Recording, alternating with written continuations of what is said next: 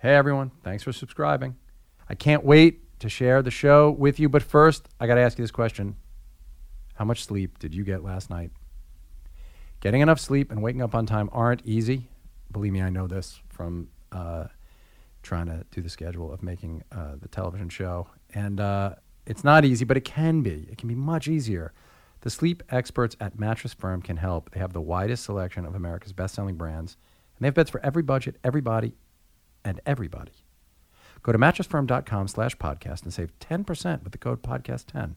And look, if online shopping isn't your thing, Mattress Firm stores are in your neighborhood. So better sleep is right around the corner, literally. Hey, this is the moment. I'm Brian Koppelman. Thanks for listening. Uh, what a pleasure it is to be here with my old pal, Stephen Kunken, who uh, plays uh, Ari Spyros on the hit Showtime television series Billions, and um, who is also a Drama Circle nominee, Tony nominee for being one of the most highly regarded and respected theater actors in the city.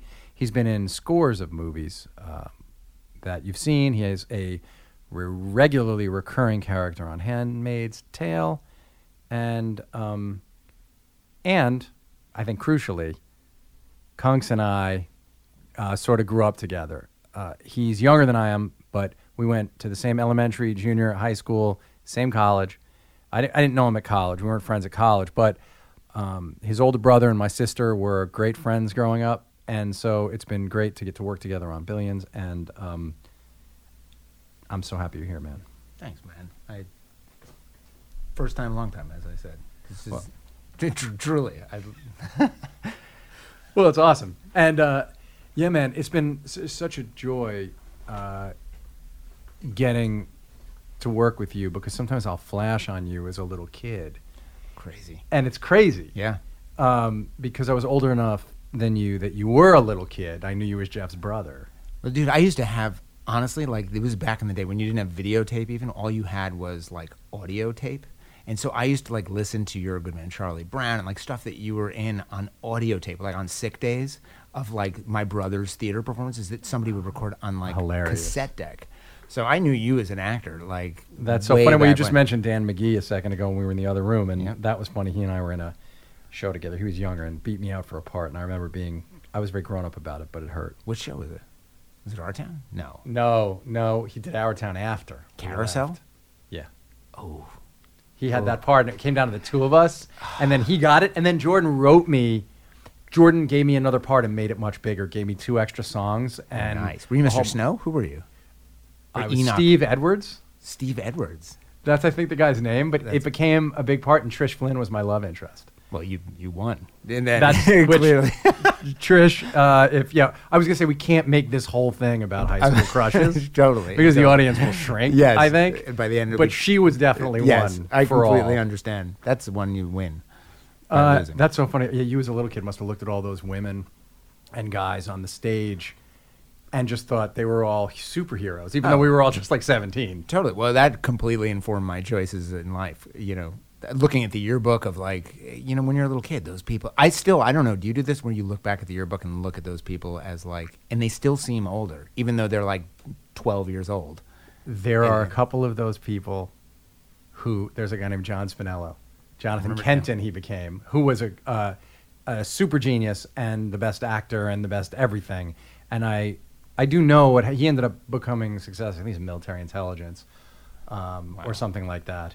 But uh, yes, what you're talking about that's interesting to me is the way we imbue people with special powers, and it it's really hard for us to believe we possess them too. Oh, completely. Yeah. There's no like. I think you know. I was listening to your interview with Paul, and like just hearing Paul talk about like the, his perception of himself versus other people's perception of himself is wild to hear. And I think that's right. I think o- so often we're like. Yeah, I put my pants on one leg at a time, and nobody else does. Everybody just slides into them in this cool way, and you know, Yeah, because um, well, I'm sure you feel this way. Like, I'm sure, or I imagine for you, it all feels very hard won. Oh, totally. Totally. Yeah, I mean, I think that there's so much failure. I, one of the things that uh, whenever anybody, you know, like that age old sage advice, like if you can do anything else, do it as an act, other than be an actor. You know, anything else.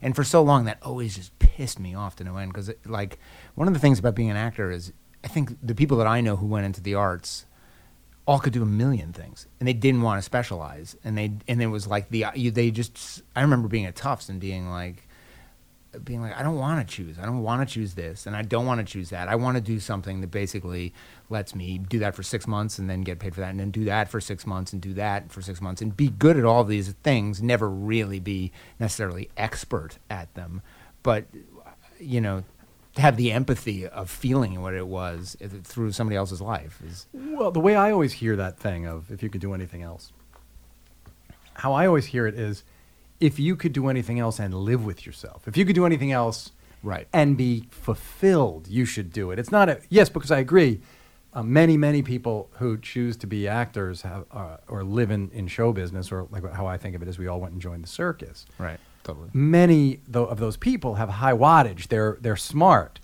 The question is, could you wake up and go about your life doing something else and have any sense of fulfillment? And and look, part of that has to do with privilege. I talk about this a lot. Like I don't know about you, but I didn't have to pay for college. My yeah. my dad paid for college. Me too. So I got out of college without loans. Yep. That allows people like us a tremendous amount of freedom of choice yep. that most folks don't have. But then the decision to stick with it 20 years later is a whole different thing. But we also, and I was, I think about this a lot. It's like people who went through academia or, you know, like have entered this through a kind of logical way of approaching things. We get hit up. So much of this business is about rejection. And I don't know, but, but like I was like, if I studied for a test, typically in math, do well on a test. If I didn't, I was fucked. But if, if I'd studied for an English test and I read the book as opposed to skim the book, I did well. But it doesn't compute in this business because this business, there's the thing that's hard about this is when you come at it of like grad school. When I came out of grad school, it was like you got a part because we liked you and you did it great, but we went with somebody else. And and it was like, well, that blew my mind that it was like there was no real reason. And so sometimes it's like, you know, and I know you know this from being a poker god, but like you have as an actor you're an artist really. You're going all in on every hand. And even if you have like a pocket three four you still have to go all in um, for every role. And i think the longer you stay in this business the harder that is to do because you know what you have in your hold and you're just kind of like oh god i still got to go for it yeah but the thing is you have to commit and and because like i did know you and i was excited when you came in but i think you came in for a different role at yeah, first yeah. for connerty right um one, and I think I came in for maybe even dollar bill, shockingly, or one of the guys. I but, may have been and then there was this idea. We were like, no, no, no. Kunken should play the thing, and you didn't have to come in for Spyros. We cashed you with Spyros. It's hilarious. Yeah. Uh, so g- coming all in, and then you know, and I remember saying to you with the Spyros thing, this will be something that'll recur a lot. Like I had this, in, I mean, Dave and I had this in our, in our heads, but I want to talk about rejection a lot. Sure. Be, um, but let's let's go back because w- you are a rare thing. You are a working actor who hasn't had to have another job for a long time. You're you're not a household name. You're a household name within the business. Mhm. And then just this year on our show, people started writing articles about you. At, you know, Yeah. 45 years old, they're like, there were a lot of theater articles about you, but Yep. now it's like Totally. there's this thing happening, Mhm. which must hit you in a great way. Oh, it's awesome. I mean, it's awesome. Like you know, it, it's yeah. There's no it's there's no way to describe it because you feel like, well, I've been doing this for this whole time, and then suddenly somebody's like, wow, the new kid on the block doing real well, and you know, but it's wild. But, you know, and also like I, the online thing is really interesting too. Because I was not a huge social media person, and one of the things that I always thought was weird about, or, or preferable in, into doing theater was you had this immediate response to an, with an audience, Yes. and you get like you get. You don't have that in film and TV, but now you do. Like now you do. It's crazy. It's crazy, I mean, it's not immediate because it's not when you're doing the thing, right? but you are having a relationship now with the audience. Yeah. In a way. You hear LOL as the line is being done on the TV, and like in Twitter, somebody's like, As it's coming on the TV, people are hitting it and understanding it, and you have to discipline yourself not to play it. We were talking about this a second ago.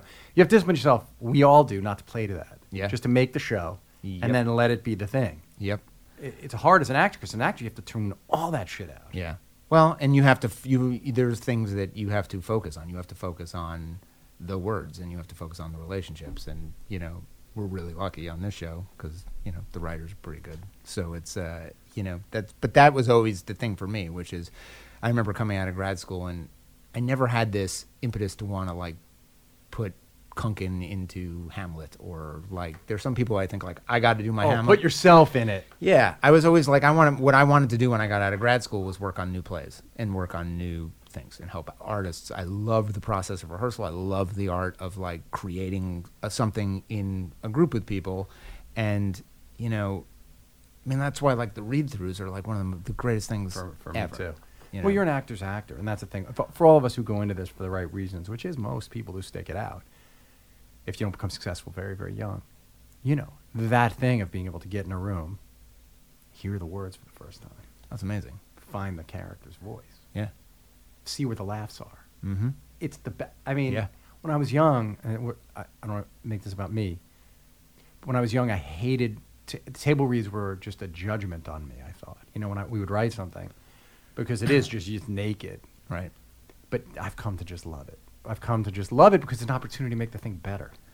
Well, yeah, and it's you know it's like the first time. It's like when you know in Young Frankenstein. It's like when they when you plug it in. It's like when you finally plug the monster into the into the electricity. You see what what he's gonna do, and it's That's a great analogy. you know it's like that that thing rises up off the table for the first time because we think we know what it is, and I'm sure you think you know what it is, and then some person does one other thing, and that thing goes in a totally different. Yeah, it just gets You know? fired up, totally different. Back uh, with Mr. Kunken in a second.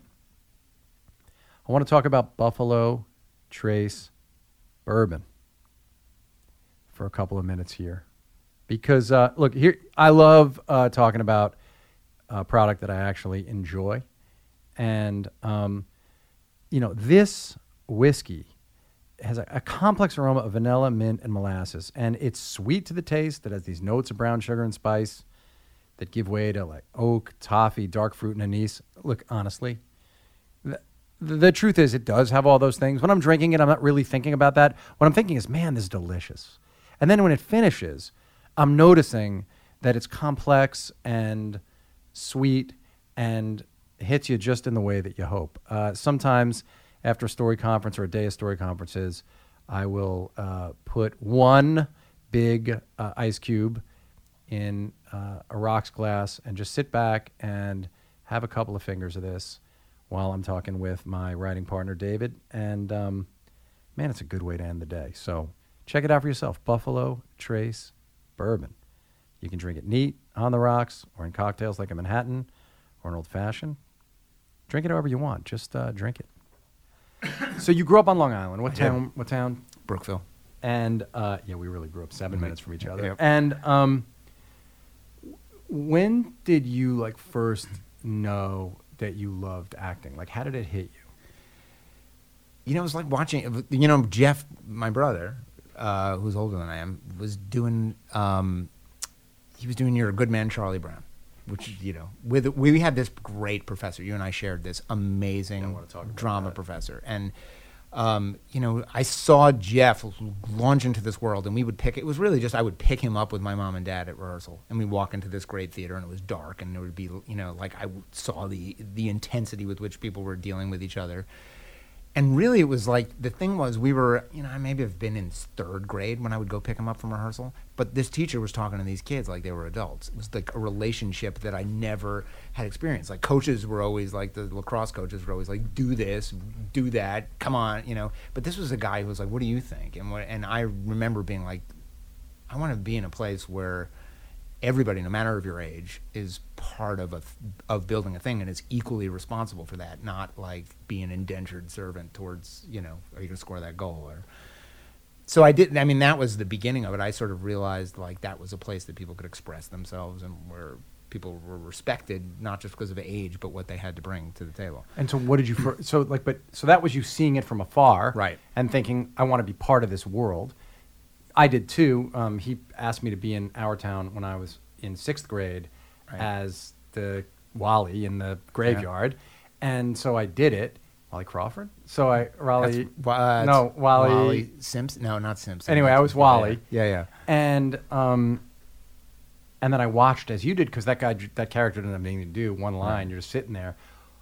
But I watched all these people, and Yeah. I watched Jordan. His name's Jordan Hornstein, who was our um, fantastic. Teacher and directed the plays. And uh, and it's true what you say. Once you're in that theater with him, all you want to do is be in that theater with him. Yeah. Because he didn't. He he not only treated you like a, an adult, he treated you like an artist, and he was engaging with you, and he expected you to conduct yourself like an artist, and Yeah. he would talk about what that meant and and how, and not in a goofy way, in a very practical. And he lost his temper. Way. And I remember that. I remember thinking like, you know, should this be happening? not not in a bad way, but like he was a guy. He was passionate, and it was, there was something about it. I remember being like watching him like be like, you didn't learn your lines, and like, what did you do? Well, I wonder how this hit you. You know, the at the school we went to was quite conservative, and so it was Quaker school, so it had certain liberal values, like um, in the way that it was anti-gun, um, but in its dress and in its sort of formal rituals, and also it really didn't care about the arts as an institution. Yeah. So we were like the cast. We weren't. I mean, I played sports competitively too, mm-hmm. but basically, if you were a theater kid, you were not in the. You were not cool at all. yeah, And you would come and spend all day Saturday and all day Sunday in this dusty gym where you would Yeah. be rehearsing. And I don't know, you felt like your own troupe, or I did. Did you Yeah. hit? Did, Oh, was I it like that for you? Yeah, you just I totally had like that, you know, completely visceral response to it. I remember being like, because it was also like nobody was at the school, and you felt like you owned the school for like a day, and like I remember like. It, it you would just like be in the parking lot. Somebody would be like drive up with a White Castle hamburger bag, or or you know, and be like, "Oh my God, we're at school eating White Castle. This is insane." Um, and yeah, it, you felt you felt ownership and a kind of adulthood that you didn't feel anywhere else. I remember uh, it was I loved that. So you started in this middle school or in? I start. I mean, I was in like the lower school plays, and then uh, when I was in ninth grade, this was sort of Yeah. like when did it start hitting you though? And I wonder when you started doing it, what what lit you up about it? probably the first, and it's funny because of the way Spyros has sort of evolved over time. Um, but like the first play when I was in ninth grade, and it was my first upper school play. We were, they did Animal Crackers, which is the Marx Brothers thing, and Jeff was my brother was Groucho, and I got cast as Chico. So like there was uh, immediately we started had to work together, and all this whole patter that we had grown up pretending that we were you know whatever we pretended that we were. Um, just suddenly we were doing it on the stage, and it was like he made me laugh all the time, and and I just remember thinking like this is super exciting to like be out in front of an audience and be flying on a wire, and y- there's nothing like a, a good comedy is super fun to do. I mean, s- hearing silence, i you know, once you start working on drama, is just as rewarding, but the catharsis and hearing people respond in the same moment, you know, with a laugh and a power of a laugh. There's just nothing Yeah. like that. And uh, I was like all in right from that. You were. Did you say to yourself at a certain point, No. "This The- is what I want to do"? I did. I I was like, I'm. I was like, I'm going to do this, and then I'm going to go to college and go into political science. You know, I was going to bet. but you were like you were all in in high school. all in. in high And was it, it mattered to you to get the leads in the shows? Oh yeah, that that cast list went up, and you were like, oh, you know, um, were you? po- Did you have a lot of friends? at fr- at friends. Yeah. Yeah. And uh, and None this- of them were into the arts though. Oh, none of your friends were the arts people. No, no, they were all like, you know, there were people around me who have, you know, and uh, you know, a lot of those people went into great things. You know, Grunwald, who is now, you know, Well, Grunwald's you the know, be- yeah, the amazing. best. Ron Michael- Mitchell Michael and Grunwald, yeah. yeah. Um, so they're like, they were all around me, but my a lot of my friends were just sort of on the lacrosse team, and you know, And w- when you would audition for the shows, would you take any? w- When did you start getting leads? I guess right away. So kind of right away. But then Jordan left my tenth grade year. Like he, I've had ninth grade, and that was it. And he was You only had one year with Jordan. Well, I had middle school because we did middle school shows, but like, yeah, he was gone at, in, at when I when he tenth grade, and I had like, I had a real problem. Like, I was really sad about that. yeah, left. because this was your like connection to this mysterious world. yeah, and he was like steeped in like the, you know the '60s. He was like he was doing it where, and to him it mattered, and and in a way that was like you don't get in high school musicals. You you know, I mean, we were doing Brecht.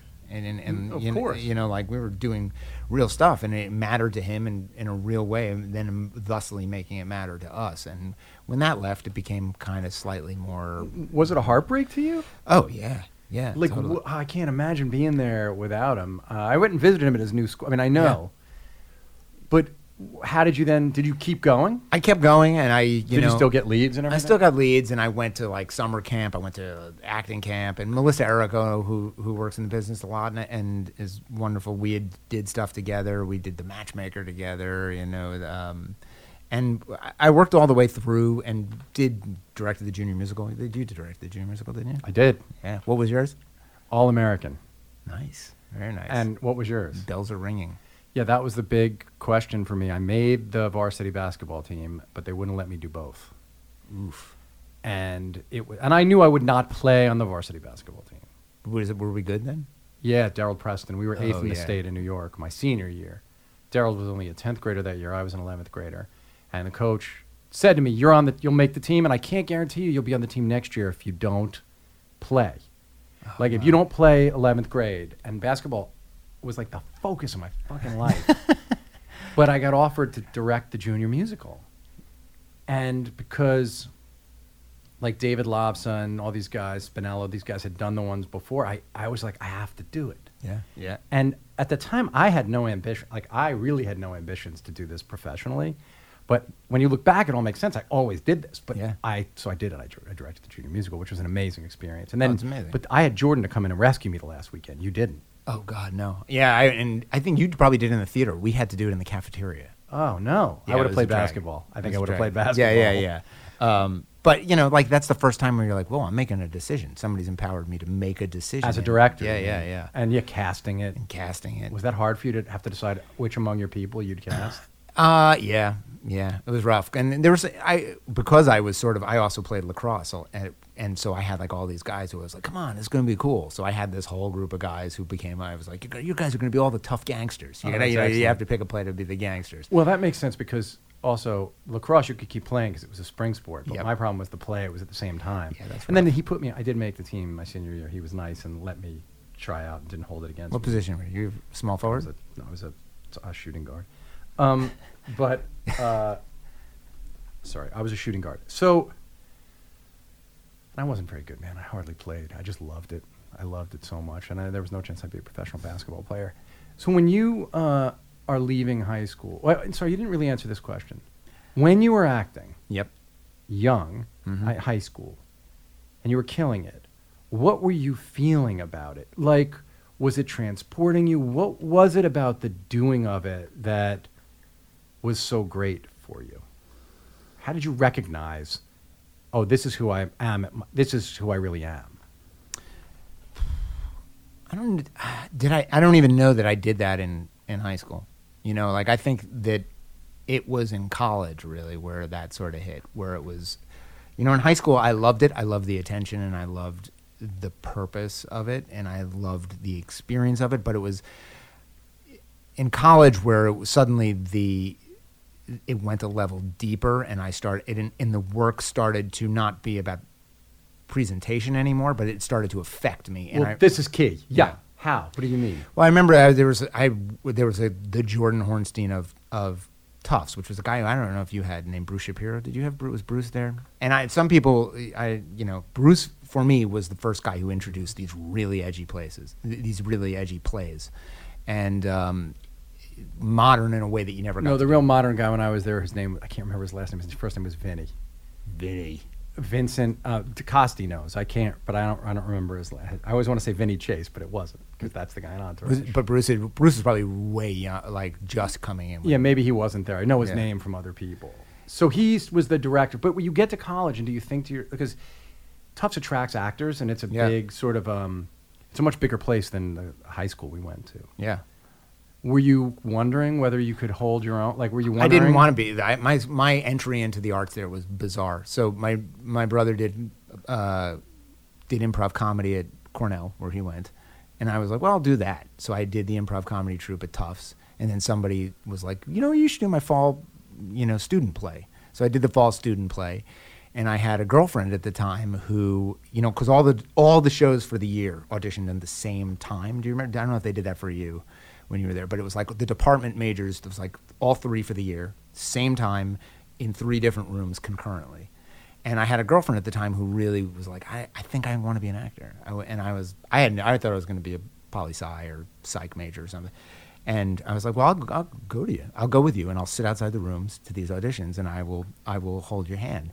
And she went into one of the rooms, and somebody came out of the other room was like, "Are you here to audition?" And in this weird moment, I was just like, I hadn't prepared anything, I hadn't read the script, so I was like, "Yeah, yeah, totally." And I went in and missed her on You all, wait, you cold read? You I cold, cold read? read three different in three different rooms. Wait, you did all three auditions All and you cold read all I of cold them, read. not knowing the plays ahead of time. uh, didn't know the plays. You're a freshman or sophomore? I was a, I was a what was I? I was a junior. I So was you didn't do a play other than the your In- friends play freshman year. Then you didn't do a play till junior year. Yeah. Yep. Holy shit! So So I basically, she didn't know that I had auditioned for them, and that night I walked. We walked to the. They posted all the cast lists, and I had, and you didn't reveal it to her. and I don't think I revealed it. It was just terrible, and this was sort of the end of our relationship. But we got there, and she went to look for her name, and I had gotten the leads in all three of the shows, and she didn't get cast. You were the lead in all three. Yeah, and it was very. It was like a moment, And you weren't a drama major. and I wasn't a drama major. And I and I am instant that night I freaked out because it was I and I called. We were doing one of the one of the plays was six characters in search of an author. That was the first one up. and was- Pirandello. yeah, fantastic play, and it was and I was the father in it. And it was a great part. And I literally I turned to one of the guys I was living with at the time. I was like, can't do it. I, I that was the dumbest thing I ever did. Don't know why I walked into those audition rooms. Can't do it. And I called the professor. Actually, it was so bad. I didn't even call. I had my roommate call the professor. who was it? Do you remember who it It was? was a guy named it? who the who the the guy my roommate or the the professor. The professor. Professor was Neil Hersig. Do you remember Neil? Uh huh. And so Neil directed it, and he called Neil, and I he pretended he was me, I think, and he was like, "Yeah, I've made a horrible mistake, and it's not going to work out with my schedule, and I'm not going to be able to do it."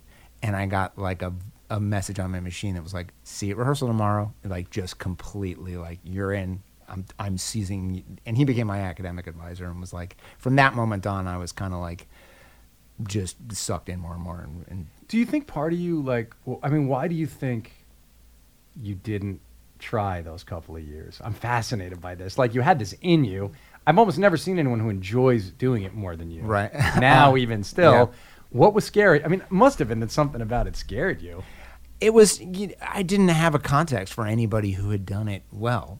You know, like who had made a life out of it without it falling apart or you know, it just was where we grew up. My dad was a dentist, and like there was just there was no context for for like that you could have a successful life or that you could be a professional at it. And I was just like, well, I'm gonna I'm gonna fall into the fold eventually. I'm to be a grown up. Yeah. basically.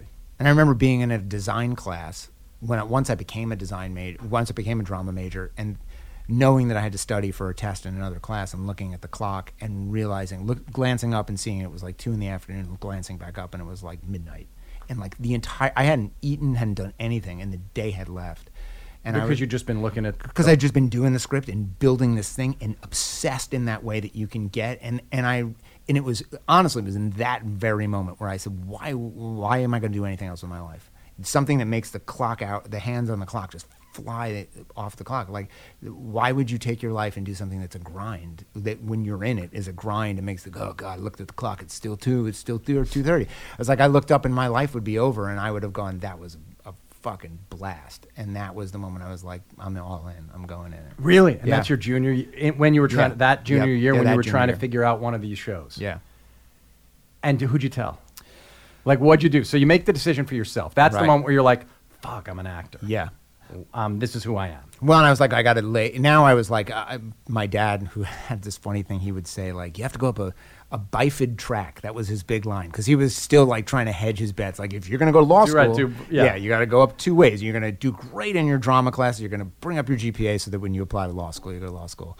And and that's still a joke in our family because it was just like, yeah, it's a bifid track with one with one track. Yeah, and, only uh, one track. So I So did. you told your parents. You said, "I think I want to be an actor." Like at some, what happened? You, you We were, did- this when you wanted to switch your major? Like what happened? Yeah, I sort of switched my major. And one of the most helpful, I was doing summer stock. Uh, like oh, somebody from my class, who a guy named Adam Richmond, who subsequently became a, a film producer, and I, he asked me in my the summer of my junior year if I would start this summer stock company with him up in the Berkshires. Um, so we went up there and it was like all Tufts kids going up in the summer. And I remember we were doing one night, and we had hired this guy who was a lawyer to be in the Fantasticks, which was one of the shows that we did. And my parents came to see it, and uh, this lawyer who you know who was 35 or whatever sat my parents down. My parents still thought I was going to go to law school, and he was like, "I've watched your kid. I just want to tell you, don't make him be a lawyer. Um, don't push him down that road. This is this." And it was just this weird, like, How, who was this guy? How did you know name. him? I, he was just one. He was a, one of the members of the cast. He played El Gallo or whatever in this thing, and he had auditioned at like the New England. That's thing. amazing. Yeah, and he was like, Your son shouldn't be what I am. "Yeah, he's don't let gotta do it." this thing. Yeah, look at me. I'm an, I'm a lawyer, and I'm and I'm not, I'm making four cents living with a bunch of kids doing this because this is what I want to do, and your kid has ability and wants to do it. Like, Did they pay attention to that? They did. I mean, it was. I sort of was like, I gotta. I thought kind of practical about it. I was like, I gotta lay. I gotta throw down a big old anchor because when I got out of grad, when I got out of undergrad, I was like, I gotta. I gotta commit to a way that's like a big anchor that I can't pull up because it's gonna be hard for many many years. It's gonna be a lot. You realize this. I wanted Yeah. to ask about that. You Yeah. realize this. completely. And I was like, if I don't, if I don't go to a grad school and be like, eh, that, now that's all a waste. I, you know, I can't not do. That was your version of the big anchor. So Yeah. you went. You took a year and then went. No, you I just went right straight in. Where'd you go? I went to And- Juilliard. Juilliard right away. So you Yeah. auditioned for Juilliard your senior year of college. Yeah.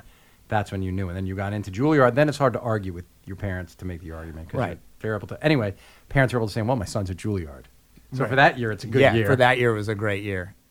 A lot of men struggle with shaving, from ingrown hairs to razor burn to just overall skin irritation. It's a painful chore that most men don't enjoy. Now there's a razor that takes the pain out of shaving and makes it an enjoyable experience you'll actually look forward to. It is called the One Blade. So yeah, this is an excellent, excellent razor.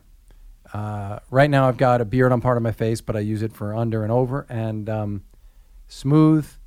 You, you're holding it in your hand, and it's sturdy and you can tell this is a piece of well-made craftsmanship and it functions gorgeously. It's like an heirloom quality razor. You feel like you could pass it down for generations. I mean each one is hand assembled serial numbered and every one blade is backed by a 60-day money-back guarantee and a lifetime warranty so if you're ready for the best shave of your life visit onebladeshave.com slash moment onebladeshave.com slash moment try it give it some time if it isn't the best shave of your life simply return it Visit onebladeshave.com slash moment.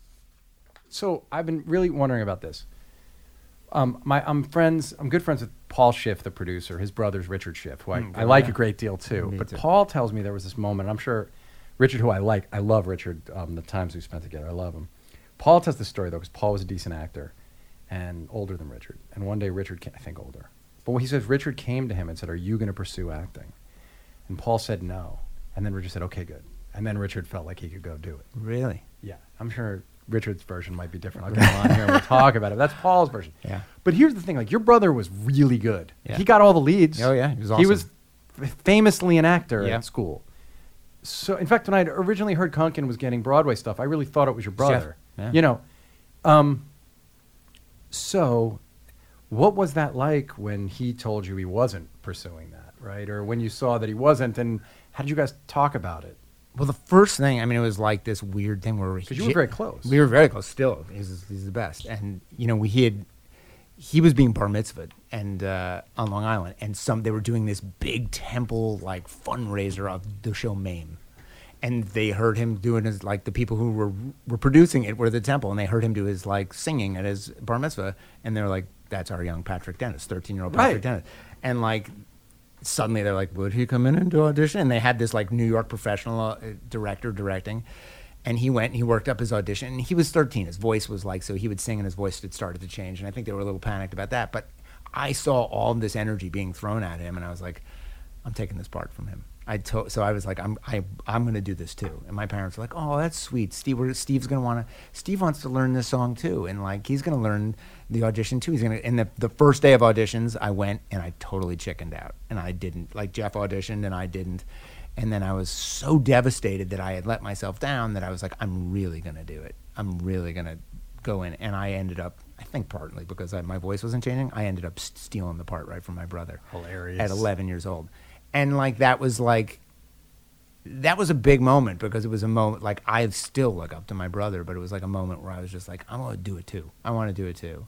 Um, and he's, you know, he's been amazing ab- about it. He does he's incredibly creative and super funny guy. And I wouldn't. I don't think I would have done it had I But not he's watched that. successful in in Yeah, business. in like new media, and he's he's brilliant. And he uh, but did you guys talk about it? Like, did you wonder why he didn't pursue it? That you know, he you know because it's like one ship is the icebreaker, and the other ship then has freedom to move. And I- and I always felt like he was the guy who was like that's perfectly said. you know he he broke that ice, and I had way more latitude to move around after it.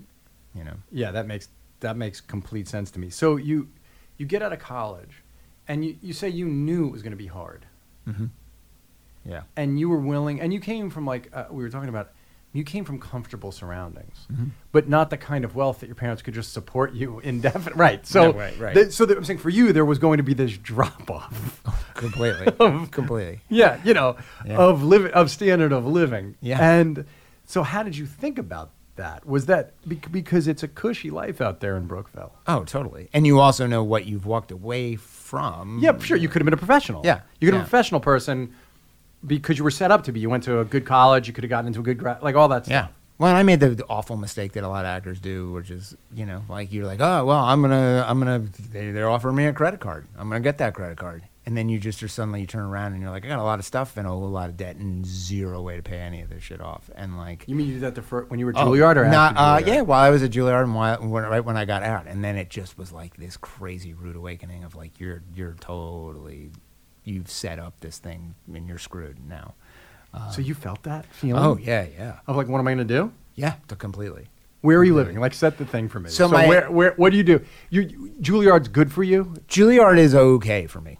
Juilliard is a tough place. It, what it taught, I mean, I was there during a period when it was, what the big gift of it was resiliency, like teaching you. I've heard Gillian Jacobs talk about this. She, Yeah. I guess she's younger than you by a little, Yeah, but she's talked about how miserable it. it yeah. I mean, it, it was a, just it was a it was a place that was like. I mean, they still they still I- break. you- They broke you down. They wanted to break you down. Right? They broke you down, and if you didn't come in with a set of tools that you were like at at core, I know what I do well. Then they you basically were like, I'm going to adopt all this as the machine, and then a lot of people just were machines. Um, and that being said, the the training is insanely fantastic, but you have to you have to incorporate it, and you have to. It's like the best years of Juilliard actors during the period I was there was like two or three years after you got out, when all that stuff sort of settled, and you were like, you know, you didn't think that the way to talk was to do uh, dropping your D's and doing this. It was like you, that's not it. Um, so, but I got out and like I just was I started hitting the pavement. What did you try to do? Did, would would you do those uh, uh, Juilliard sort of like showcases for agents? You do the league thing where you're like in that and during that period at Juilliard, it was they used to they'd had the whole class list, everybody's name, and then at the top, an agent or a producer would write like, "Here's my name." So it'd be like, "I'm Ron Howard, and I came to see it," and then he would check who he wanted to see. So like in- Afterwards, you mean? the night of, you do your two you do your two scenes, and he'd check the three names he wanted to see. And back in the days that I was, they for whatever reason they decided we po- they posted them all for everybody to see. You all had to see that, like, oh, tonight night. nobody wanted me. Yeah.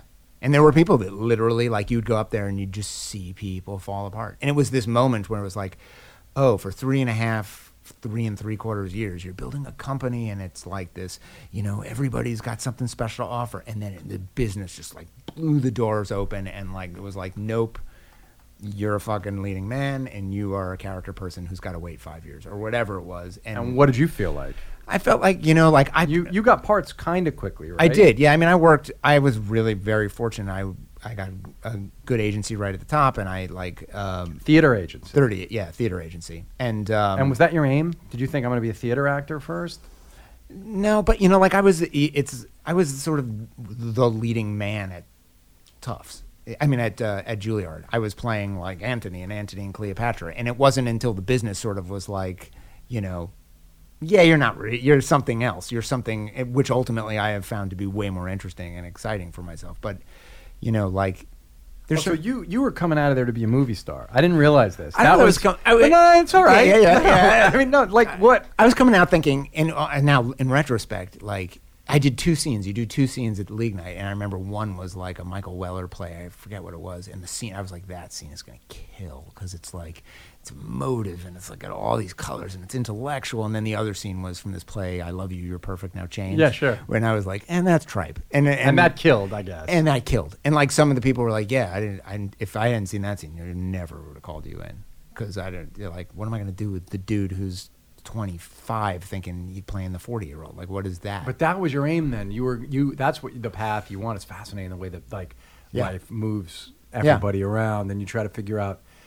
So do they tell you that? Does an agent say, "Here are the things I want to send you out for," or are you going out for leading roles in the beginning? An agency tells you if you have a good agent, an agent says like, yeah, that you're, you know, you're going to work more in ten years, so we have to cover the gap between this and that and figure out what you want to do, and that's a pretty hard conversation when you're getting out of school with a, you know, a credit card maxed out, and somebody's like, you're going to work more in ten years, and you're like, ooh, ooh yeah, um, yeah, right. yeah.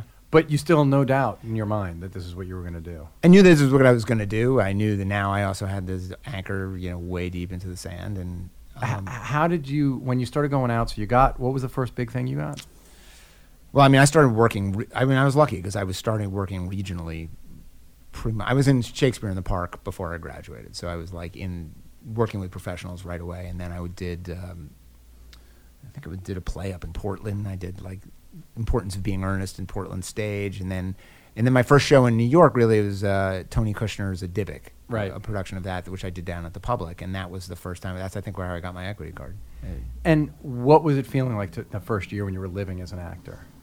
Was it what you'd hoped? Was it a drag? Was there? It was a drag because you looked honestly like even though I was doing well, it was like you looked out the window to the left and the right, and you were, were judging it. You know, you're judging it Well, horizontally. this is important. Yeah. You're saying you would look at either other people who were in your class or at the business in general, and you were like, "Why do I have six lines in the second act?" completely. You mean I quantified it again? This is that thing of like we're talking, No, it's important to Yeah, know because yeah. it you you got through this. So Yeah. it's good to know what this period was. This is this was like the self doubt, beating yourself up, and hating everybody else period. Oh, yes. And then when you make your peace with that, you like. I think it's like it's that's a big move internally, and I think you still fight that. It's like being an alcoholic. You never you never really kind of get fully. You know, you don't have that completely out of you. Well, you have to work have so it. much confidence to do what they do that then it churns, right? Yeah, I mean, yeah. to, to show up and audition because you still audition. Yeah, totally. Well, I talked with Costi about this one day backstage. We were Costa and I were talking. I was like, "Do you ever look like? Do you ever look at when the thing comes in that you look at the script and do everybody else's work but your own? Where you're like, you read it and you go, "Yeah, I can think of six people who I would cast before me." Um, you know, because and I and you know, to Costi's credit, was like, "No, why would I ever do their work? That's their work." Like I go in and I go in with the attitude of like, "Are you that fucking stupid that you wouldn't cast me?" And which I think is Right. brilliant. It's a brilliant way to think of it. I don't know that I always do that or I'm always successful at it, but I think ultimately when you realize that if you, it's a numbers thing. Like, be you to the best of your ability, and then when they're looking for you, you are doing it. As opposed to, I'm going to give you what you think you, what I think. no, that are. is all you can do. But so when in those first that first year or two, you're making some money, you're Yep. working Yep. as an actor, but you're not the guy who gets to make take the last bow, No, definitely not. Um, which is at that time what was important to you in a way. Yeah, I mean, I wanted to work on new stuff, and I wanted to like do it in New York. I wanted to do it in New York, and I wanted to, and I was, you know, I got to play Henry V in Chicago, and like have these great experiences, playing, get it, building this resume of of playing fantastic roles that I'd always dreamed of, but you know, feeling like, yeah, but I'm doing it wherever, uh, it, you know, in Louisville or or Right. So you actually, it wasn't only doing the work, like,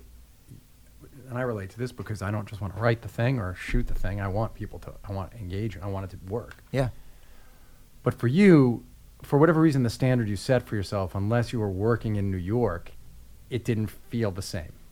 then it that, then That's what I'm saying. At yeah, that yeah. time of your life, yeah, even though uh, thousands of actors would kill for Henry to play Henry Yeah.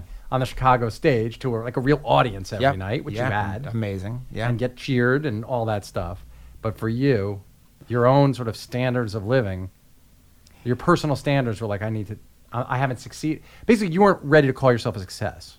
Yeah, and I don't know that even still. I, you know, it's like a weird thing that I keep putting that carrot and that thing a little bit further, a little bit further. Like, and and For real? Yeah, for real. Like, I mean, I think that there's, uh, I've made my peace with it over and over. But it, I think a huge thing is like, when do you find gratitude? Like, wh- where do you find gratitude, and how do you go? This is amazing, and this is enough. Um, and again, I think that's like, and it may have been bred into me in my years at Juilliard, which was, which were rough, which were like they put the cast list up, and you'd be like, that dude just had the lead in the last thing. Has they got that? Really? Where, where's the? Where's the? Really? That guy never showed up to any rehearsals, and didn't know his lines. And you're doing it. You, okay. all right. right. So you found yourself falling into that kind of competitive thing. Yeah, and it makes you game ready. That that does make you game sharp, but it also makes your enjoyment of the thing and it, slightly less pure. How about dealing with rejection then, when you got out? Um, it was hard. I mean, my fir- I got really really close on one. I probably my first audition to a major major lead in a play at Lincoln Center, um, opposite Kevin Kline, and I was like five auditions in and read with Kevin, and I was like, yeah, this is the way. All right, this is right. And and I think if I had gotten that, it would have been a disaster in some ways. Like if that had if that had happened when it was supposed to, ha- then uh, there would have been zero appreciation of what the actual thing is, and you know, Yeah, but at the time you didn't have that perspective. no So what did it feel like to get rejected? Because I'm I'm really interested in how people keep going. Right. So what's it feel like when that you fa- you know it's not a failure, but it is a failure. It's de- you know it feels like a failure. It's devastating and it's sort of like you know people talk like you know think about like when a pet dies and you're like and people are like are you gonna get another pet? And you're like some people say no and some people are like yeah. But it doesn't mean that the next pet that when that pet dies it's any less painful and i still feel that way. You know you have to fall in love. You have to you have to to get somewhere in this career you have to leave it on the table. You have to let it you have to care.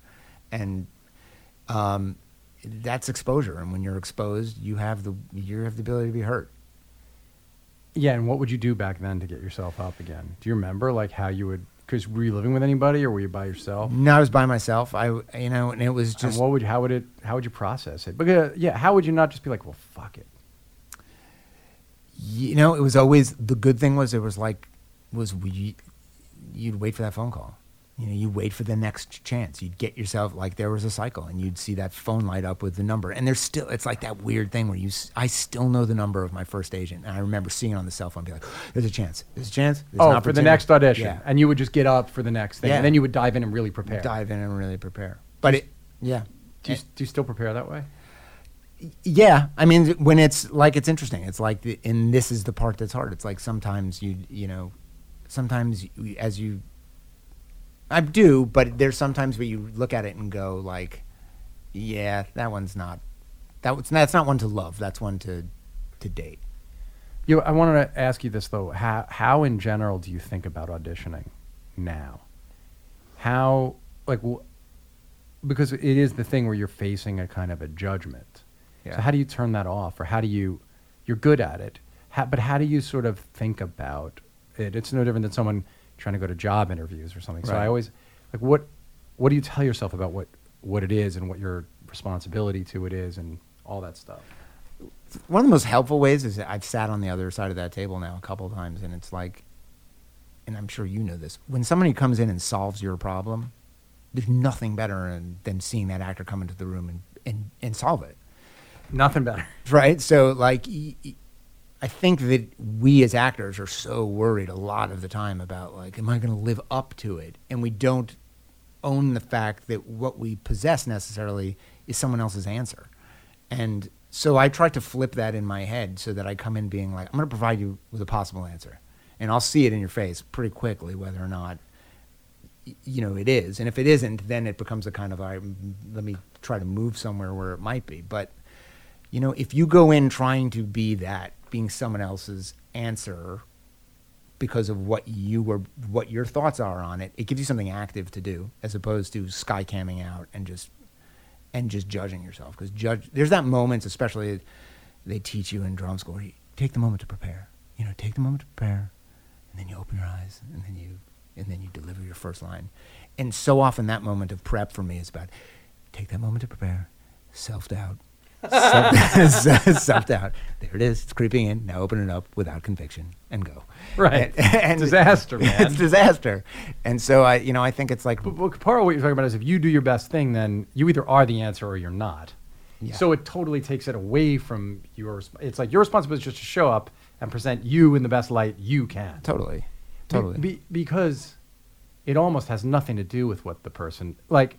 Yeah. There, if you're the wrong person for the part, there is nothing you can do. It has nothing to do with whether you were good that day. yeah. It only has to do with whether that thing, as you is jibes with this idea that's in the ca- person who's casting's mind. Yeah. Well, and it's like, you know, I think that's one of the things as you get older and you have more and more stuff in your rearview mirror. It's like, I don't think David Strathairn walks into a room and people go, no, he's not a very good actor. I mean, he may be right or wrong for a role, but there's always like, I don't, Well, nobody's. is that still a thing you're trying to prove to yourself or someone else that you're a good actor? I think, yeah, right? I mean, I think everybody, like, is at some point, like, you know, doubting whether or not they have they have the real goods and whether or not it's like artifice or, or real or is it Memorex, you know? Do you talk to other actors about what happens to them when they're acting? Or do you guys never talk about it with each other? Is it like the third rail? I think sometimes it's the third rail, and then a couple drinks in, it's like, "Oh, "What were you doing? What, oh, wow, you too? Yeah, I Really? just- yeah, yeah, totally."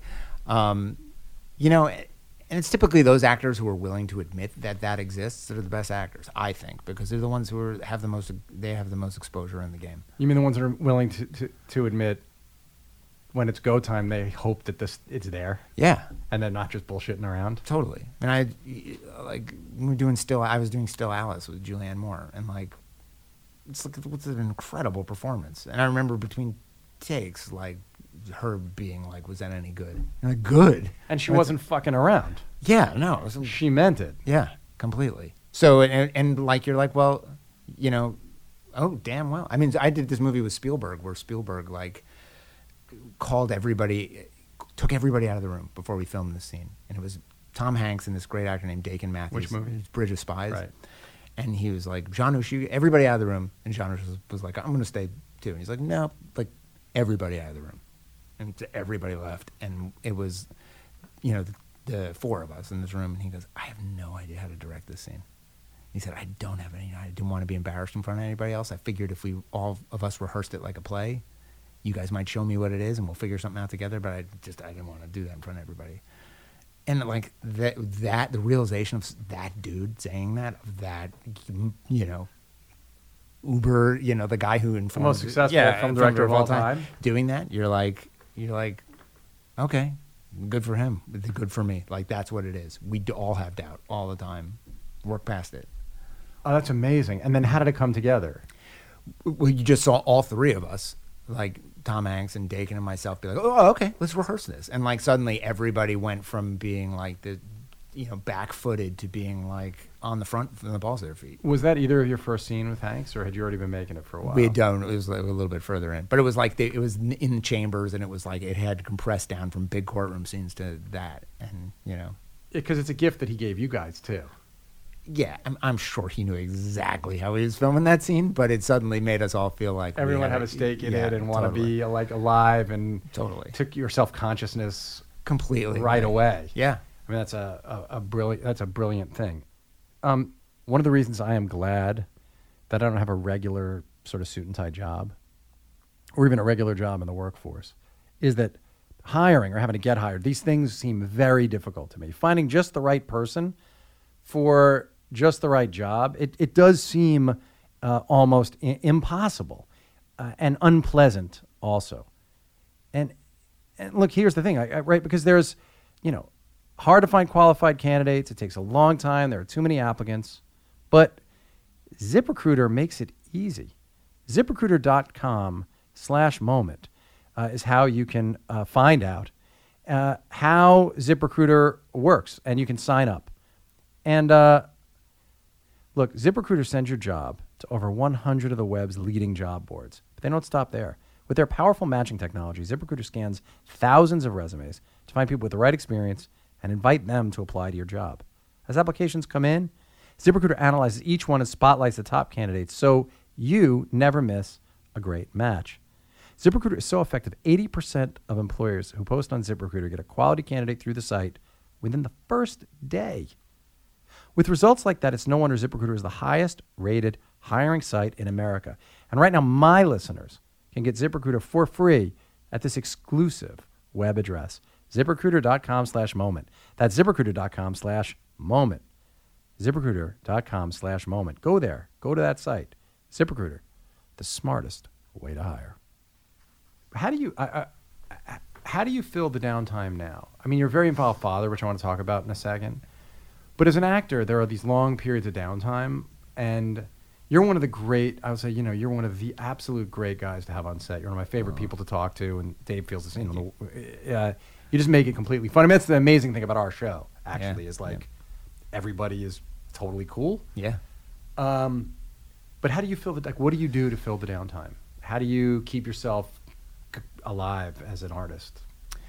I, a couple ways. One is that you know you try you try to do something and with you know creative with the off time. I'm a photographer. I like to take pictures. I'm really interested, and I know this is something that found its way into a symbiosis with the show with the coffee thing. But like I'm really interested in this world where there's so much to know about about artisanship and and people who know a lot about something min- in the minutia. Uh, you know, like know the minutia of some small narrow topic.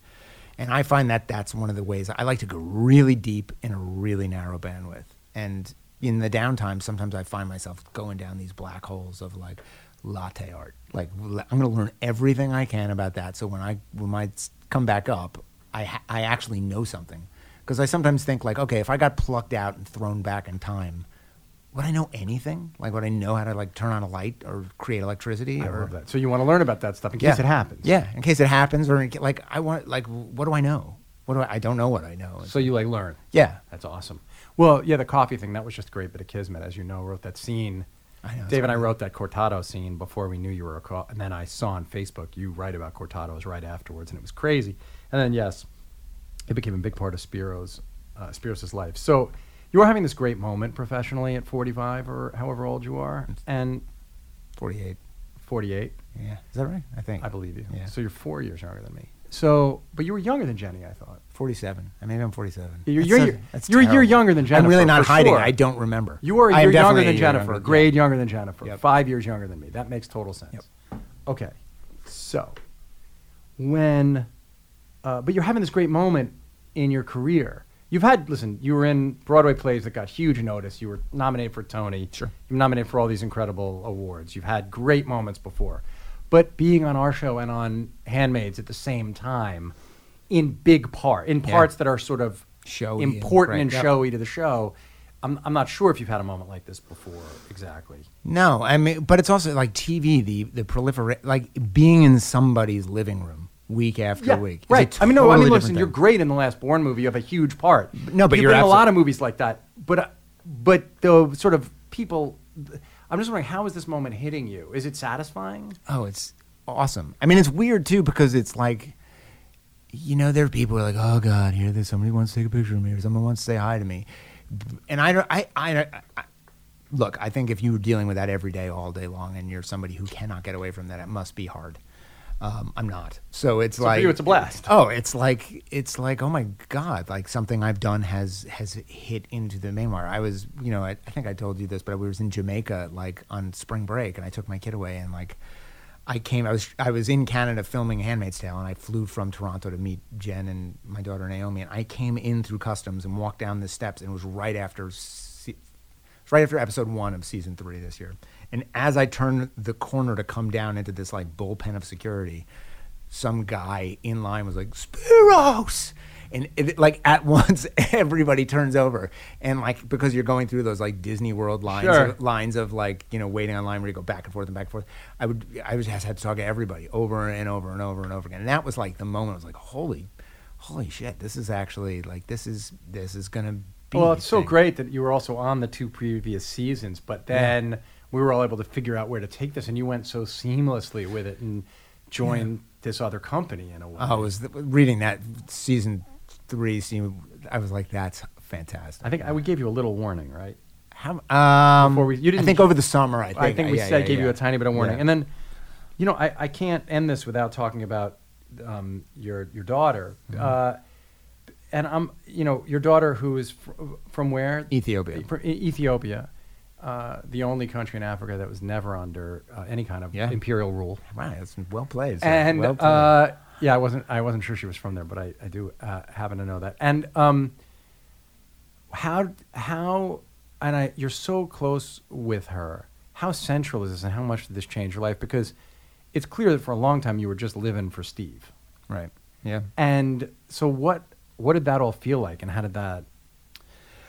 Well, the, one of the amazing things is I was do I was between shows. I was doing Our Town, the David Cromer, who was also on the show, production of Our Town, doing the stage manager, and I knew that at any and I was about to do the play Enron, which was the one that I was nominated for, and I was had this window of time because we knew that my daughter, our number was going to come up, and we were going to be matched, and we were going to have to travel to Ethiopia to, to get Naomi, and every single night.